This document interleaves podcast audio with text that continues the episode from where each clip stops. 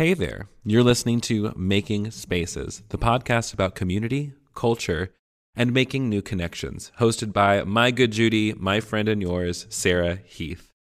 On this podcast, we're having conversations about design, literally making spaces, and how some of the most inclusive spaces aren't always the most inviting. And we're talking about what it means to make space for one another. With the world the way it is right now, we need to find ways to have conversations across lines of radical difference. So join Sarah each week as she tackles the intersection of design and practical spirituality with conversations with some of the most fabulous guests you're ever going to meet. Some will talk about actual design, some of us will talk about relational design, but no matter what, it's a, an incredible time. So grab yourself a cup of whatever you like and welcome to Making Spaces with Sarah Heath. I mean, you're dealing with in a lot of in a lot of cases, you know, boomer or older white people who have money and who had power titles that were powerful in their jobs. And so that group of people has a very tough time quarantining themselves right now, let alone letting go of their church buildings and their status within the church. So, yeah, there's a lot of panicky, white knuckled kind of grasps at, at, at what was. Um, Dave earlier today had mentioned this, and he's talked a lot about this, but liturgy being the work of the people. And I think the more I've, I've heard um, Dave talk about liturgy, the more I'm convinced that what we do with parish properties, what we care about with community, is we want to see a work of the people done with buildings. And uh, that's what you know we're, we're bringing to churches is to say hey you're in a specific place in a specific neighborhood with a specific people.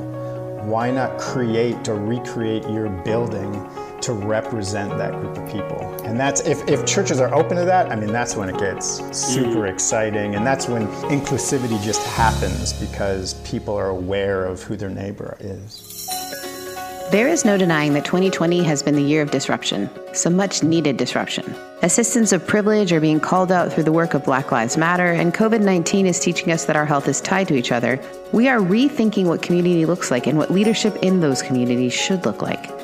Something new is being born, but we are in that liminal space. The question has become how do you make space for what could be while caring for what is? This week, I'm excited to share with you my conversation with Dave Harder and Bryce Diamond, two people asking that very question. Dave and Bryce help run a company called Parish Property, which defines its work as being driven by the concern for the environment, spiritual health of a community, financial sustainability, and social impact. They help churches think through how to develop their space in a way that is sustainable not just for the church community, but for the neighborhood they inhabit. This conversation could not be more timely, as the idea of gentrification and colonization is rightfully at the forefront of any space making conversation. So please enjoy the conversation and stick around for a couple of takeaways as well as the weekly inspirational quote.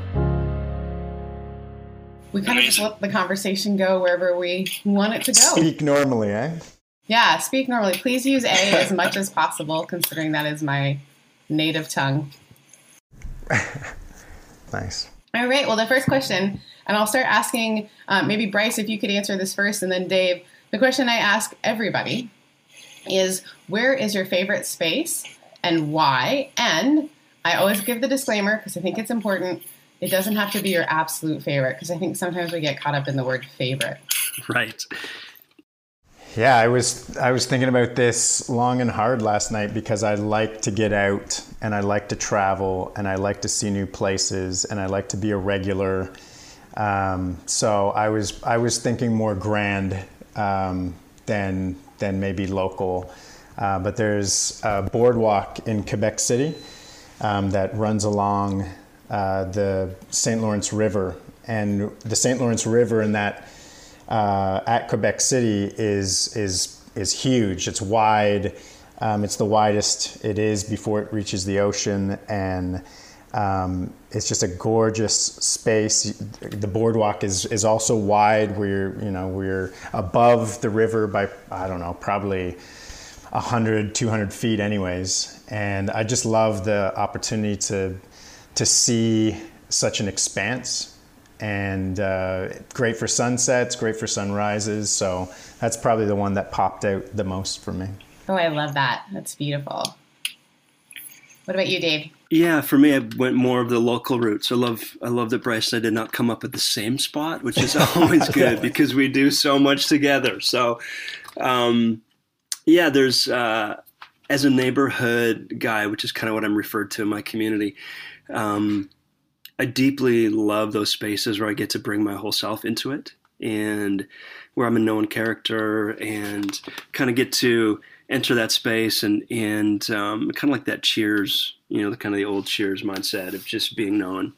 Everyone knows you, so that spot for me is is a local coffee shop in our uh, neighborhood um, called Arlington Five, and uh, it's where I do lots of my work. It's where I get to drink and experience good coffee because I'm a huge coffee snob. Um, but I get to go behind the till and make my own coffee and just kind of own the space as it is my own. So it feels like home to me. And so not just do I get to consume a product, which I think most of us view businesses like, but I actually get to be, uh, go in as someone who's a character, um, and it feels a bit like home. Oh, you get to be a part of it. It's not just like a I'm far away from this. It's also yeah. like I'm part of this. I'm part of it. I'm part of the fabric of care. Kind of love that it's it's exhibiting in the neighborhood. Has the staff all accepted the fact, Dave, that you're behind the till? Um, some give me the odd looks and go, "What's he doing here?" But yeah, most know this. It's it's the Dave factor they call it, and it's just what happens. So they just expect you. They just acknowledge it. I love it. Um, it's interesting because people have taken this question all over the place. So like a global understanding, or maybe like um, someone said their bed. My bed is right. my favorite place. Crazy. And I thought, yeah, wow. that's great. Um, and for them, it was because that's where their family gathers in the morning and in the evenings. Right. So it becomes sort of this sacred space. And I thought, I like that. Mm. I like that. It's good. Yeah. Yeah. In this in in this time, it's definitely challenging when you don't have those spaces. Yeah, yeah. As, so that's that's hard. Uh, a lot of what um, has been interesting is doing this recording. So we're recording this one uh, during we're still in quarantine for COVID, right. which looks um, yeah. All kinds of different ways for different areas. Um, you guys are in. Are you both in the Toronto area?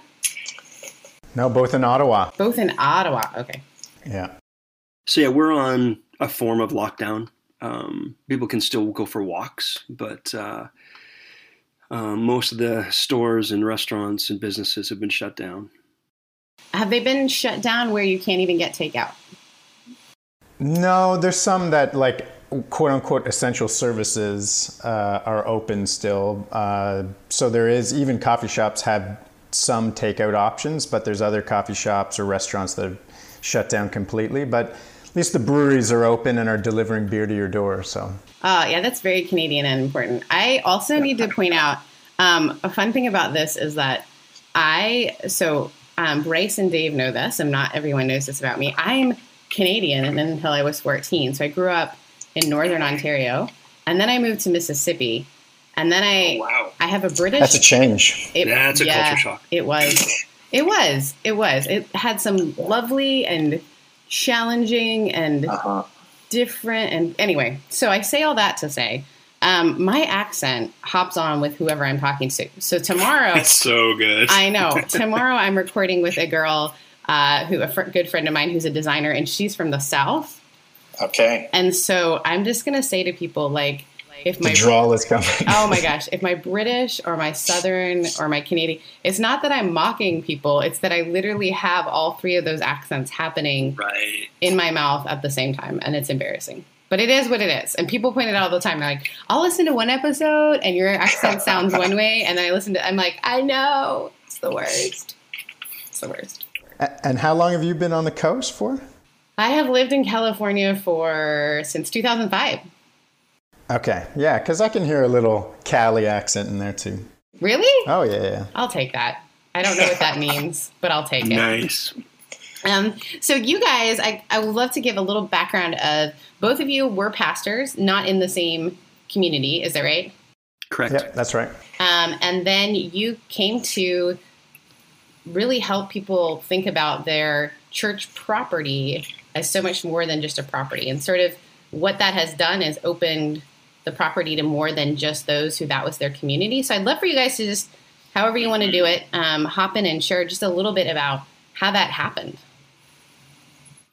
Yeah, um, I think how it happened for me was uh, resigning from paid kind of pastoral ministry uh, three years ago, and then really wrestling through what next looked like. And I was consulting with Parish Collective, which helps churches reimagine what it is to do church, not just in a building, but actually be more outward facing in our neighborhoods. So, how do we help churches pivot towards place, being a fabric of love and care in the communities in which we're in? The realities of people um, attending Sundays is shifted. So, my neighbors are not thinking about where to go to church on Sunday mornings. So, what does it look like in this new cultural moment to be the church? And I think neighborhood is a way in which we can engage and do that. So, I would consult with churches, and, and in consulting, um, literally every church I would consult in, they brought up kind of the biggest liability um, or the noose around their neck towards mission was this building called their church. And dealing with issues of deferred maintenance, low volunteerism. Um, it was a it was kind of taking all the energy of the congregation to maintain this building. And so then then that then got me thinking about okay, what's what's going on? Um, and in diving in a bit deeper, realizing that in America, six to ten thousand buildings are lost every week. Um, in America, in, in Canada, we're going to lose a third of our churches in the next uh, three to five years. So we have this narrative of churches being closed in terms of the building, which then is losing a huge social capital that they provided in the neighborhood. So, where does AA then meet? Where does the daycare go? Where does mom and tot yoga go? Where so you have these um, community uh, events and activities that we're ha- inhabiting in these spaces used by the neighborhood, um, and they're now going to be shut down. So that kind of spurred me on to seeing how we could discover what a solution could look like, which where these buildings were, were an asset for the community, not seen as a liability. Oh, I love that. I love that. And then how did did you start this and then Bryce you hopped on or how did that work? Yeah, Dave started as a consultant with a friend of ours who's a developer, uh, probably about a year before before I came on, and then the three of us decided to like create an official entity known as Parish Properties together. Um, and and you know Dave uh, and I were part of the same church. I was a elder in the church. Um, it was a very young church. Uh, Dave was the paid pastor, and when he resigned, I felt like you know what he, he and I have been carrying a lot of weight together over this time. Maybe I should step down too. Um, but in in the time that we spent together as leaders within the church, we were pushing this idea of not just loving your neighbor, but loving your neighborhood. And as we loved our neighborhood and were in the various spaces of the neighborhood and you know around creatives, uh, artists or um, entrepreneurs, space just kept coming up from the neighborhood. Hey, we're looking for space. We're looking for you know low rent space. Um, community groups and community organizations were looking for that too, and so I then began to see church buildings as an asset instead of being like an anchor that is just you know drawing people to a halt. So um, that's that's where my interest uh, started. And then when Dave and Rodney were already up to these things, uh, consulting with churches, um, mostly like mainline aging churches, I thought, oh, okay, maybe maybe I could get on this too. And so that's that's kind of my short path. So, does the parish or the church or the community that originally um, used the space, did they maintain ownership of the space in, in usually, and then the outside sources come in, or kind of how do you guys partner with folks? Yeah, I'll have Bryce kind of talk a little bit um, about that end, but how to get there, I think, is in some ways important. Um, because often what a church is dealing with is um, church buildings are not the most uh, attractive, be- beautiful. Like they they have beauty, but because it's been neglected for so long, um, and they're not often the most welcoming. Oh, you're preaching to so, me right now. So you don't have they're they're they're not spaces where um, there's easy access. Uh, people walk by them and they look very uninviting. And then you get in them and it looks like great grandma's living room. Like it's just like the curtains and the, like it's just so bad. Yeah. So no one really wants those spaces. If you're looking to rent it, like who wants to go in there? So then you're dealing with this massive kind of problem around deferred maintenance where the brick needs repointed. And so where does the money come from? And we kind of always say that there's no amount of bake sales that are going to ever provide enough income to replace the roof. You guys so are my new best friends. I'm so excited about this. Like literally my heart is like yes yes. So so you have this massive deferred maintenance bill. You want this space upgraded. You don't have the income to do that. Where is the money going to come from especially when congregations are declining so you don't have the endowment that you maybe once had. There is a bit of a scarcity mindset in terms of money. So where how do we beautify these spaces? So that's where we we call it the hybrid approach is what if we didn't look at development as the the necessary evil um, to just prolong our death but what if we looked at it as a way where we can pivot towards providing a space where our neighborhood can utilize this, where it can become a beautiful space, a space where our community actually wants to inhabit it and animate it? So that's where we got into kind of this what if we de- do development where the the, the the church or denomination maintains ownership of the land, but allows for um, an increase of capital to where they can actually do the work on the space that needs done. Oh, I love that. I think um, I, the building. So I always our building is gorgeous, and it, it had these beautiful bones, but it almost mm. became the sort of in the background. People didn't see it because they were so used to passing it by, and the paint had got dingy. And even though right. it was this beautiful um, mission style church in the heart of a city, um, like a really cool, like small city, it was not noticed, even though it had these beautiful stained glass windows. And it's so interesting to me how just modernizing the paint on the outside and yes. just doing some landscaping, people started walking in the door. Like, just what is wow. what? This has been here since 1927, and all this, right. and it's the biggest building, like the tallest building in the city, um, as far as the bell tower and that part. And people mm. just walked by it. They didn't know what it was, and they assumed it was their grandmother's church. And in some ways, the makeup of that church looked like their grandparents. Right, for sure. but what was interesting is these were the most inclusive and affirming people. And right. you would never know how incredible they were because they didn't know how to reach out to the community. Now, they'd done a lot of service, and I would say they did a lot of service at the community. Um, and that, like, they would do things uh-huh. right at the community, not bringing the community or allowing the community within the space, but they had the right heart for it.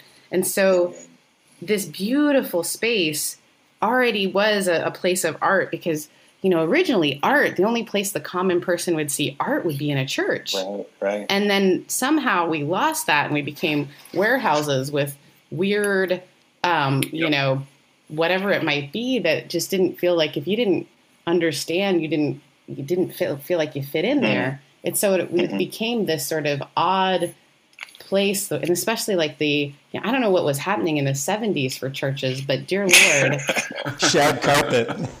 you know, and I'm like all for like, we can make that look cool, but when it's just like, oh, this isn't on purpose, this just has never been changed. Um, that's an interesting, I love that. Like, what do we, because that's the pain that I deal with all the time with my colleagues, with Yep. We can't yes. afford to do this, and it's the scarcity, scarcity, scarcity. That's right. Instead of the opportunity, and it, it honestly is soul sucking. Like yeah, it really is. We've got this. We've got the biggest buildings in the biggest cities, guys. You've got the biggest buildings and and, and, a, and, a, huge footprint. You don't often we don't you know you've got 50 meeting 50 people meeting in a uh, and, and, I'm talking Canada numbers 50 people meeting in a sanctuary that's that seats 700 um, like just the environmental footprint that that is taking up. We don't need the space, the amount of space we have. Um, and then we joke around um, the parking lot where you know someone will say, "Well, you know, how many parking stalls spots do you need? Well, five years ago we had this wedding, and we, and we had, and uh, it was at the same time that Easter Sunday, and so we need like 250, and we're like, oh my god, and so again, we just don't need the space we think we need. And what would it look like to lower that environmental footprint, but also create a beautiful space that you can inhabit? Oh, I love that, and I think there is this uh, interesting thing that's happening for us right now as churches can't gather in their buildings. Right. Mm. We're discovering what church actually is. Yes. Mm-hmm. You know, I, guys, I if you're wondering whether to follow me on um, buying stocks and whatnot, you just want to think the opposite of what I do. So, for instance, one of my favorite things I said ever was, "I can't believe I put cameras in phones. Who's ever going to use that?" That was me.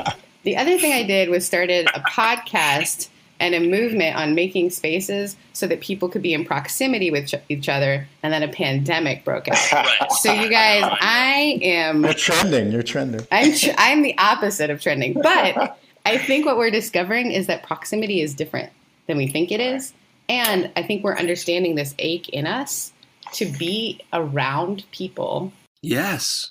and to actually be around people that are different than us. I think the fear for a lot of church people, and Bryce, maybe you can speak a little to this, is like if they come in our space, is it going to change our space? And the faithful mm. answer is yes. Yeah. And that's great.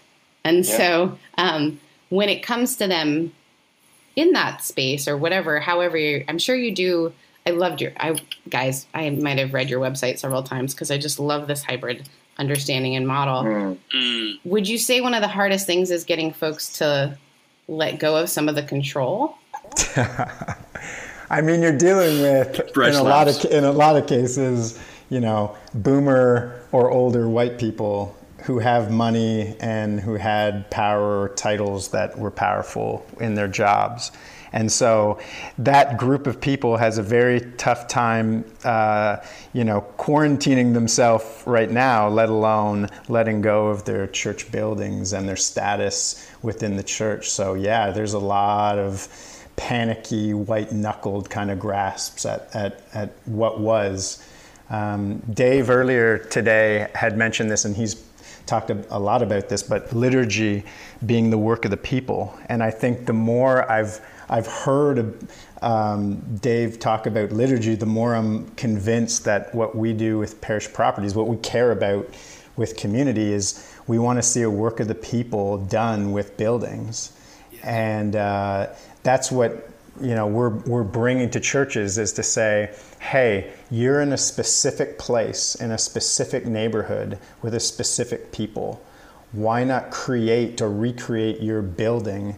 To represent that group of people. And that's if, if churches are open to that, I mean, that's when it gets super mm. exciting. And that's when inclusivity just happens because people are aware of who their neighbor is.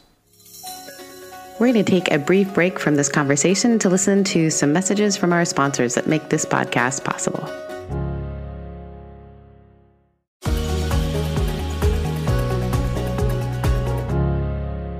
So, my church is right next door to an office building that um, a very large, very famous, the guy wrote a book about our purpose, church is at.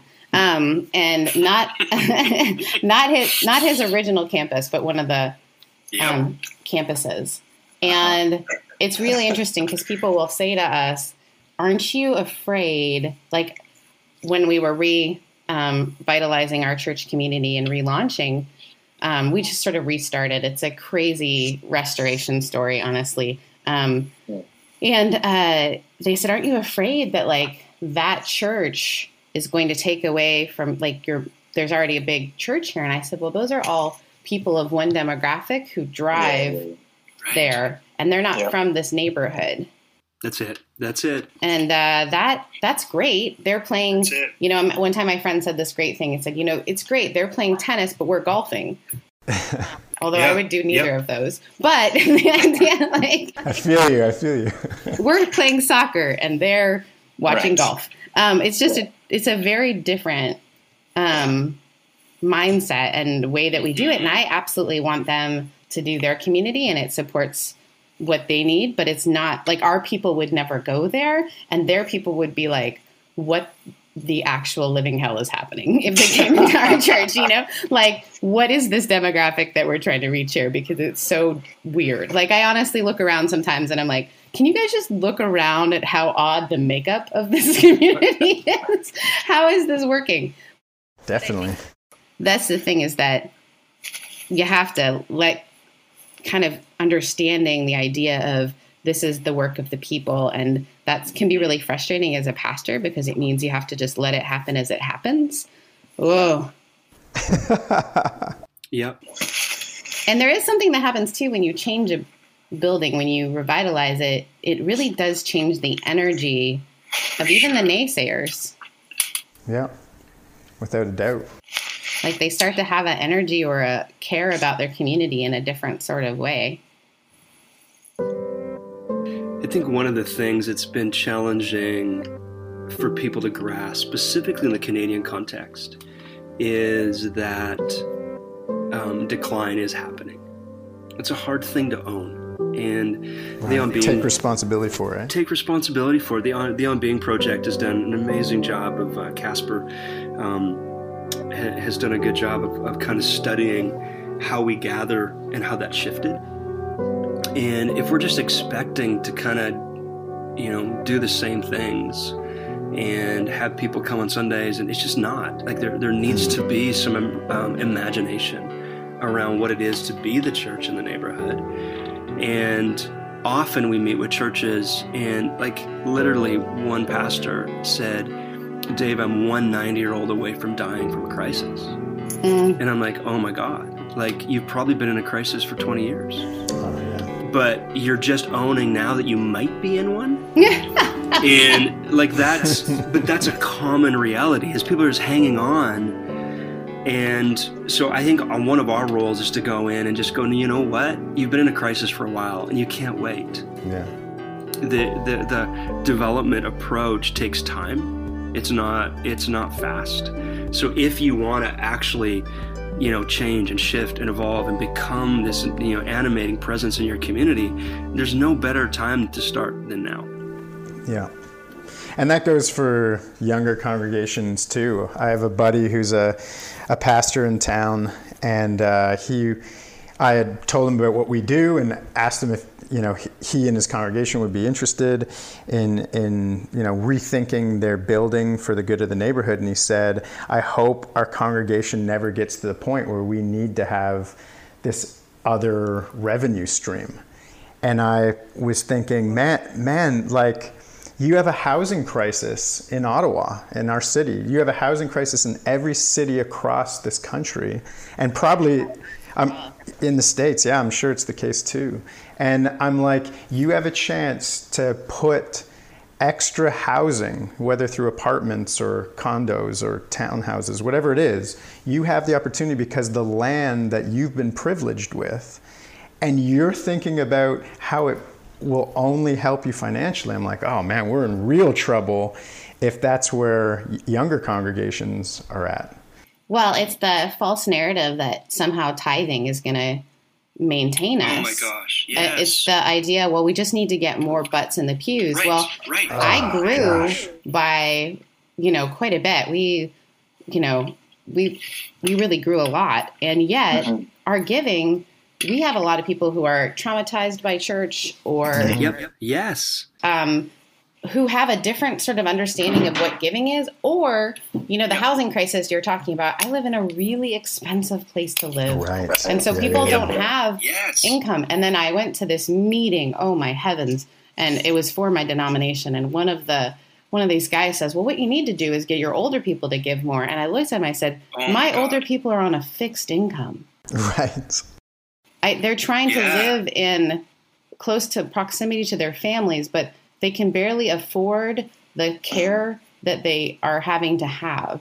So I don't understand where you think it's just a bunch of rich folks right. who are coming in. And even though our neighborhood, there is Newport Beaches right here. Um, I'm really suffering for the Lord where I live, guys. Um, you know, but it is also a lower. There are lower income areas that are right by the church, and it really is between the two. And if you're asking me to only try to be a fundraiser with tithing, mm-hmm. you're not asking you're asking me to manipulate people not For sure. and i think people should invest in it but what are we giving back to the community Yeah. if you're That's it. giving money it's kind of like the whole kickstarter gofundme what are what are we doing with it and i think that's the and it can't just be providing you with a really good social club No. I love what you're doing.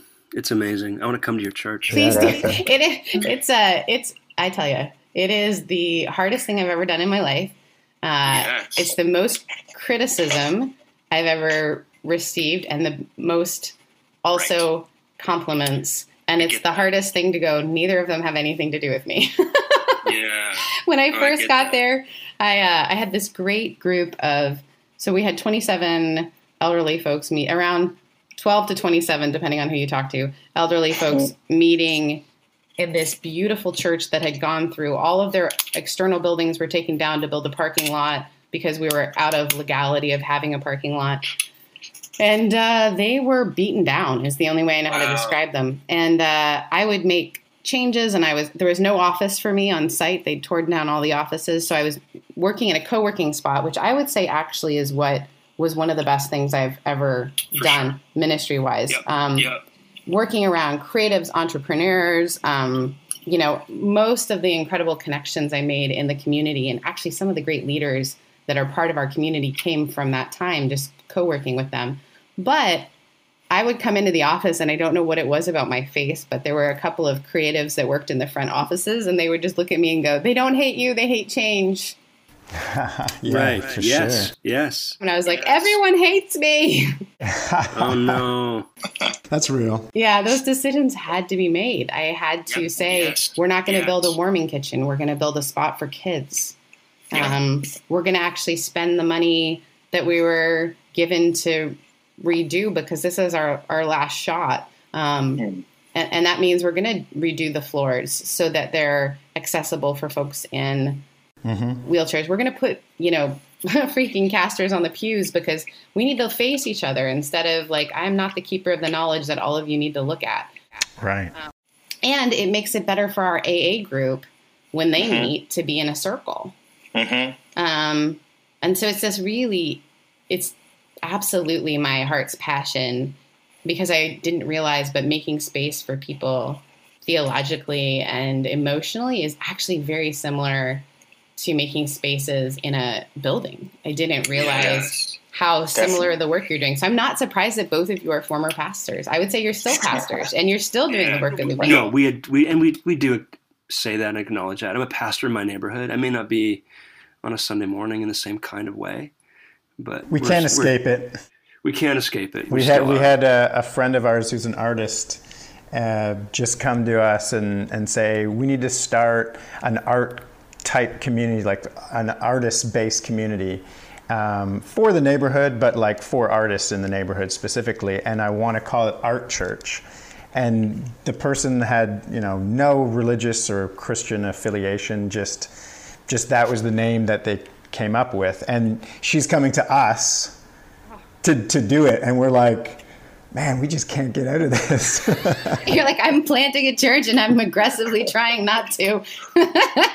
I kind of feel that way. I think about, I don't know if you guys ever watched the um, uh, Monty Python movies, but there's a few, a few. Yeah, there's. You don't have to admit it, but there's the life of Brian, where this guy's like lying, like he's or he's not the Messiah, but everyone thinks he is the Messiah, and he keeps Yeah. like saying, "Stop following me," and he's running around, and they're like, "Only the Messiah would say stop following me," and I feel that way sometimes. I'm like, people stop following me, and they're like. Only someone who wouldn't want us to follow them is the person we should follow. I'm like, this is a mess. so true I feel when you're like super vulnerable and honest with people and you think, well, this is it. This is the end once I say this. And everyone's like, Right. that's the thing I needed to hear. Isn't that fascinating? It is, I think. And when we're honest, like, I think, you know, you were saying when you first go into a community, when you're honest with them, like, let's really get honest about Yeah. what's happening. Um, that's one of the benefits of being in California. And I think in some ways, because I'm from Canada, in Canada, we're in a post Christian oh yeah you know no one For is sure. wondering like what church you go to it's not even i remember telling my friends in canada that i was i remember saying i was dating a, a good Christian. And my friend was like, I don't know what the F that is. right. Like, what the hell are you talking Yeah, about? what the hell? Like, what is that? And I was like, well, he like loves the Lord. And she's like, still not tracking. the heck? I don't know. We're on fire for Can you Jesus. can you speak English, please? Is he in a cult? Like, I don't know what to say here. Um, and so we already know what the trend is. And I think people are holding on so tightly. And I think there's this really weird thing, especially we see it in the southeast here of the US, where what if we build a church that's like six flags over Jesus and has every component that's already in the community, but we have it in this building. So we have cheerleading camp, we have everything you need. we have a Chick fil A right. Oh in the God. lobby. We have all these things that's like the opposite of what we're talking about. They're It putting is. more walls and doors around it instead of opening the doors um, right. and allowing people who aren't um, of the faith but are um, of the of our tribe as people as humans um, Mhm. and I, I just i think that's going to fail because we've seen it here in a in a microcosm where yes a lot of the mainline churches are dying because everyone's going to like the cool hip church that you know is down the street or whatever but they're just constantly fighting that battle of becoming as cool as they possibly how many worship leaders from australia with deep v-necks can we get and like maybe just maybe that will save us um, Oh my gosh. and And it's that's go ahead and that's and that's the system I came out of, and it's just exhausting. Oh. Like to, like for every Sunday to have to be cooler and better.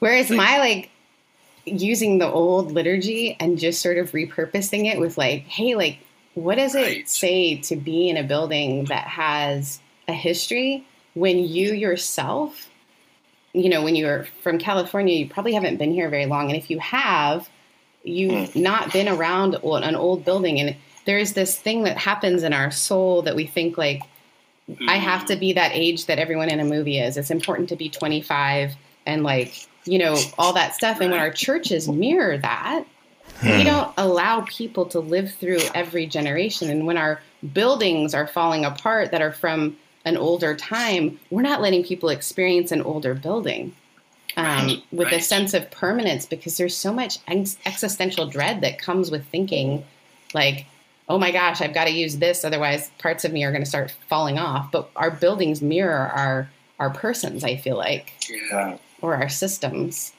And yeah, A lot of truth. A lot of truth to that. yeah.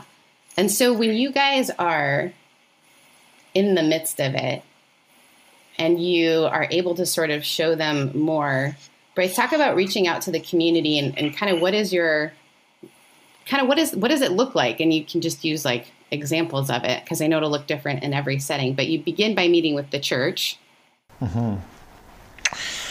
Yeah, I mean, uh, a, a lot of times the churches that we're meeting with are are in crisis. They are aging, um, and so we're we're trying to give them a different uh, option than just selling, because selling is you know the most common narrative for aging churches, declining churches. Um, so we're, we're trying to you know give them some survival options by redevelopment and initially that looks like you know something that's for them but we're hoping uh, and we're definitely you know talking about ways that they could do this for the neighborhood because we care about neighborhoods and we care about the people that are in their neighborhoods um, so if you you know if you can get a church that's excited about that too, then then you know you're on a real good path. Um, but for me personally, my my number one um, interest in terms of what the building could be is to really try um, to to provide more housing, like just mar- even market rent apartments. Um, our cities are so desperate for right now. Um, the city I grew up in, which is just outside Toronto, has the worst housing crisis in the country. Um, in Mississauga, Oh yeah. and you know it's a city of almost a million people. It's 25 minutes from downtown Toronto, and yeah, and it has you know it it uh, historically has been a place where you know middle class or richer people live and then they commute into Toronto because they're you know financial people or they uh, you know work for for various businesses. Anyways, because that's where they started, they really never thought of creating infrastructure for social housing, or it's very limited. Um, and so you know as they're changing their changing their transit system, they realize oh you know, there are actually people who are now leaving Toronto because it's unaffordable. They're looking for suburbs like Mississauga, and you know, the the city has 0.3 percent vacancy rate, which is outrageous when it's a crisis when it's at you know lower than three percent vacancy rate. Um, so for me, I'm like that. I'm hyper aware and, and sensitive to to that because we have lots of people who come to this country who are in need. The last thing we want them to, the last thing I want them to have is, you know, live in a shelter for 18 months with, you know, four kids after they came from war-torn countries or refugee camps. So that's my like main interest to help the church pivot when they think about what could this building be. Well, you could be a building that has housing for for vulnerable people. That's incredible. And then the redevelopment finances come through varying streams. Yeah, what what was kind of our our model to get into a more linear conversation um, is we start with we start with a li- we start with a listening uh, a listening phase. So we go into a congregation and we just want to listen to them. Um, we want to lament. We want to have the vulnerable conversations, but we also want to clarify what are their objectives.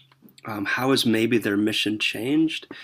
Also, how's the neighborhood changed? In most of these um, neighborhoods where these buildings are, the neighborhood has shifted. It's not what it was, you know, 50, 75 years ago or more when the church was built. So, um, so we listen to the congregation and we listen to the neighborhood and we go, what are the cracks and crevices? What, how, how is this church an ecosystem in the neighborhood? What's missing?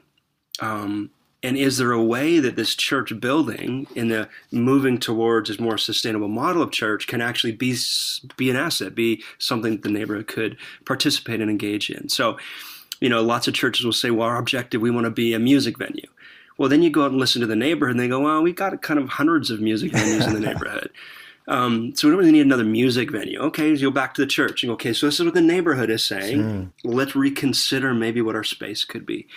Uh, and then we move into a business plan where we our, our goal is really to help them see what's possible on their site uh, and then leverage um, the asset to create a business model that's sustainable for them to do the deferred maintenance upgrade the space based on what their, their objectives are um, so phase two is kind of creating that business plan. We present that back, and then phase three is moving to implementation, or how can we then curate a conscientious developer? So there are a lot of predatory developers, and we have endless stories where churches think that they're getting a developer who cares about their best interests. As soon as that title is is um, is given over, they do what they want to do, and that often looks like highest and best use. So so there's not you know, the objectives uh, of the congregation are ignored. We also see high consulting fees and the church giving, giving, giving, and exhausted because at the end of it all, they still aren't farther ahead. Um, so we try and come in and curate a developer who we uh, know is going to care for the best interests of that congregation, and then we will be a bridge um, to the congregation. Because uh, again, a lot of committees just don't understand the development world, and and shouldn't need to. Like you don't need to be an expert in legal and real estate and development, and you just should be able to care about the mission. So we want to come alongside and just help the the congregation kind of move through the implementation phase. That's awesome. Uh, I think we we in here are dealing with a lot of our churches uh, decided that having a cell phone tower would be a great right. Sailor to jesus. Nice. yeah i will glow in the dark 100% uh, within the next couple of years because every church i've ever worked at has a cell phone tower. Yeah so i've seen them. Yeah and that way you know it was a way of developing without developing. Right. But the issue is the contracts they got into are absolutely i had a lawyer friend look at ours and just yeah. puts it down and looks at me and just starts laughing. Right um, because what happened is when they tore all the buildings down around us, we had a, a building that we that they had all of their uh, equipment in, and wouldn't you believe it? uh, when we were going to touch that building. This was all these decisions were made before I was there. Um, The you know the cell phone tower company came at us with you can't touch this building even though it's on your property, um, and so it became this really interesting legal debate that slowed down the whole process and ended up costing sixty-seven thousand dollars um, Boy, for them. you. So we built a building that took up space on our property that is a building that just has cell phone equipment in it. Now, Oh, what I did when I got here was I saw that building and I was like, hmm. And I always wanted to paint it, do a mural of some sort. And so the folks through United Way were doing a United to End Homelessness campaign. So I was like, paint that building. So they did. So um, that was sort of my middle finger to that situation. But uh, now it, it's painted like the interior of a living room. It looks like a house. Oh, Um, it's so cool. to remind people that the only way to end housing to what you were talking or the housing crisis, Bryce, is Yeah. really homelessness is only ended by a home. That's it. Um, That's it. they've looked at all the statistics. It's we can give as much as we can give, and it's not going to end the cycle. And really, the only thing that ends the cycle is housing. And so we actually have one side of the building says what ends homelessness, and the other side says a house, and there's like the interior of a building. So it's this like Instagrammable building, but we don't realize the contracts we get ourselves in. And Right. unfortunately, so many denominations are, I would call it in fight or flight. So they're selling off Yes. some of their buildings, and it's penny wise and pound foolish, as my British mother would say. Uh, Mhm. because in the neighborhood, you're never going to be able to afford our building. I don't even want to tell. You're never going to get them back. Oh gosh, no. You will never get them back. Once they are gone, they're gone. Yeah. And it's only being used on the Sunday. Like that's our. We've started using it in different ways, and it's like, oh man, um, that just if it's only being used on Sunday, it's just really bad stewardship of that Oh. space. It is. It's a bad stewardship of, of that asset. Da- for definitely. sure. Um, I would love to talk to you guys forever because literally you're talking about my heart. Um, but I want to uh, make sure that we don't have the world's longest podcast. So we- we're probably going to talk again. But I always like to end with a, a question of if there was one thing that a congregation or even a person could do to begin to think about making space for others, a tangible thing, what would you say that is? I know that's such a big question. You got one, Dave? You got an answer? I, d- I do. Okay, go for it, man. Um, yeah, the thing that I would say is listen to your neighborhood. Don't assume you know. Um, often, what the church does is prov- provides needs that no one's asking for. So, if we could actually listen to our neighborhood, when you walk the streets, when you listening takes uh, a number of different postures. It's not just listening to people talk, but it's looking around at the built environment. It's walking the streets with uh, uh, kind of ears and eyes open, listening to your place, and begin to discover what uh, what the cracks and crevices are. What's what's what are the broken places? But then also asking what are the hopes and dreams of God for this place? Mm. Because I think what we do is we get stuck asking church questions, and church questions are boring as f. Um, because it's do we keep the pews or not? Right. Do we like church questions are insanely boring. When we begin to ask neighborhood questions um, what are god's dreams for this place? What's broken here? We begin then to see our spaces become um, uh, an opportunity a space to reimagine. So start start with the neighborhood and then we can actually become and do i think what uh, what the community needs. Yeah, I'll, I'll kind of uh, start where you left off, Dave, with this idea. Um, invite neighbors into your building, not because you have a Sunday service or you have like some weird Shrove Tuesday thing, um, but invite people to just. No one knows what the hell that is. um, invite them into your space to ask them what they think of it and and what works and what what wouldn't work what would you do in this space and you know what couldn't you do in this space um, i think that would be qu- quite a experiment to see how if the building's functional for for for neighbors who would be in this space rather than like esoteric Christians who use that space once you know once a week. Hmm. It's kind of the idea of making the sacred ordinary and the ordinary sacred. Like what, what, what makes sense in this building to you and what doesn't. Um, Yeah. Oh, I love that, guys. You have opened up all kinds of uh, thoughts, and I, I really would love to connect with you again. And um, I'll make sure to get all of your information on ways that people can connect with you. And um, I know that right now you guys are in um, Canada, right? Most of your, all of your work is in Canada. No. No, I'm actually working. We're working. Uh, just signed uh, a contract with the church in Pasadena, so I can't wait to come and have an excuse to see There you you. go. Oh my go. goodness.